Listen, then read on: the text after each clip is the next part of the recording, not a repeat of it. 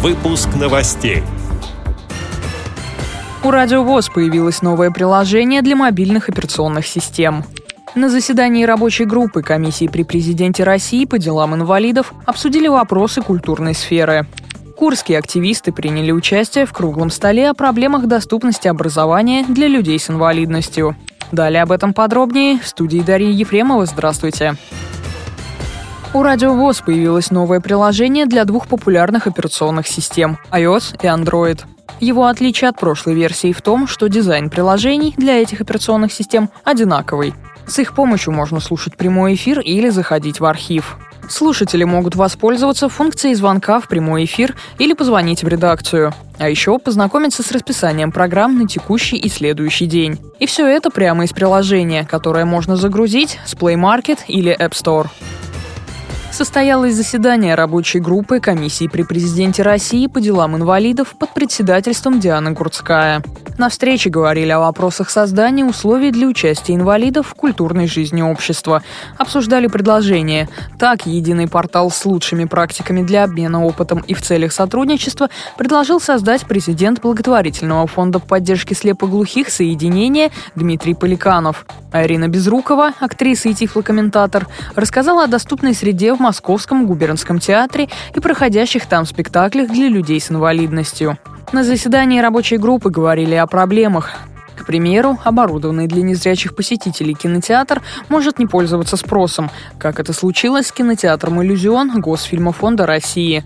Причины, как рассказала директор Жанна Мельничук, информационная и транспортная доступность. Другая актуальная сейчас проблема, требующая помощи, повышение квалификации тифло-сурдопереводчиков. Активисты Курской областной организации ВОЗ приняли участие в заседании круглого стола, на котором обсуждали проблемы доступности образования для людей с инвалидностью. На встрече также присутствовали представители курских высших и средних специальных учебных заведений. Среди обсуждаемых вопросов – доступная среда в учреждениях и нужны ли квоты для инвалидов при поступлении. Позицию Курской областной организации ВОЗ выразила заместитель председателя Оксана Клецкина.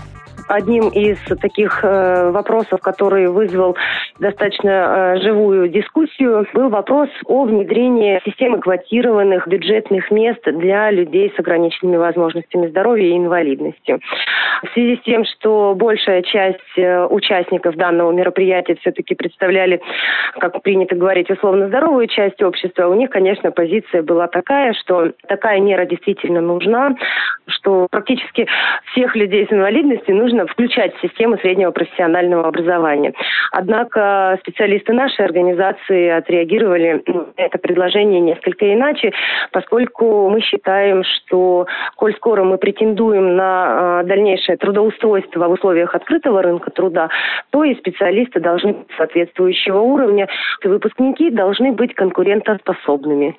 Они должны быть готовы к э, всевозможным э, трудностям, которые встретятся на их профессиональном пути, Поэтому такая мера, она, на наш взгляд, не является рациональной. То есть люди должны уметь, можно сказать, бороться, что ли, за себя. Сотрудники Курской областной организации ВОЗ предложили консультативную помощь по обсуждаемым вопросам. Эти и другие новости вы можете найти на сайте Радио ВОЗ. Мы будем рады рассказать о событиях в вашем регионе. Пишите нам по адресу новости собака ру. Всего доброго и до встречи!